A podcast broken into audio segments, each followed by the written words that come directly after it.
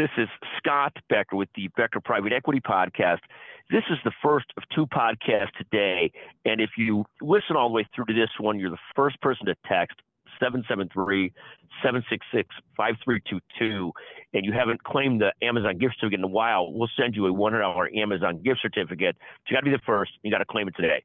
Uh, thank you. So today, today's topic is battling anxiety, seven key concepts.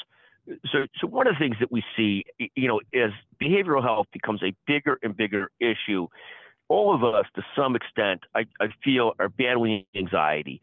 Today's discussion, and we've discussed this before, we seven thoughts on how to battle anxiety or things to think about. And again, I am, of course, not a physician, a doctor, anything. Um, I periodically struggle with anxiety, so these are some of my thoughts. Uh, and so this is this is where this comes from. And again, this is you know the, the real thing is talk to your psychologist or psychiatrist, whoever you really go to for help. But I'll give you some of my quick thoughts on battling anxiety. So here are seven quick thoughts. first is, you know, exercise I find extremely helpful for reducing anxiety, and everybody's got different thoughts on this.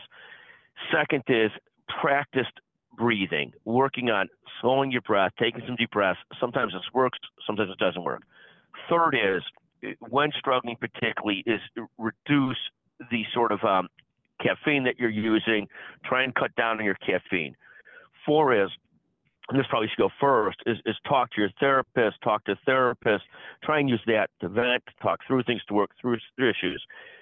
Fifth is prescribed medicines. If, if you work with the psychiatrist and they have prescribed medicines, what works for you, what you can work with, what helps to reduce anxiety, think through those kinds of things. Uh, the, the next thing we talk about is is sleep. Anything you could do to improve your sleep is also likely to help improve your anxiety and reduce your anxiety some. Seventh thought that I have is many of us thrive on routine and core concepts. I thrive on a very basic routine. I'm just a much healthier person when I'm in that routine. So, so we think about that. And then sort of the postscript or the extra topic is, you know, to write it down, to write down what you're thinking about.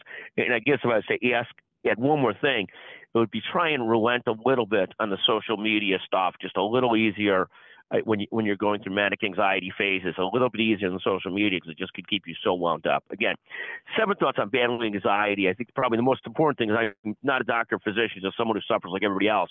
And so I guess I encourage more than anything else. These are some of the things that work for me. I've ended up with between seven and the postscript nine things but the most important thing probably is to talk to your therapist, your psychiatrist, your psychologist, whoever it is that you go to for help on these issues.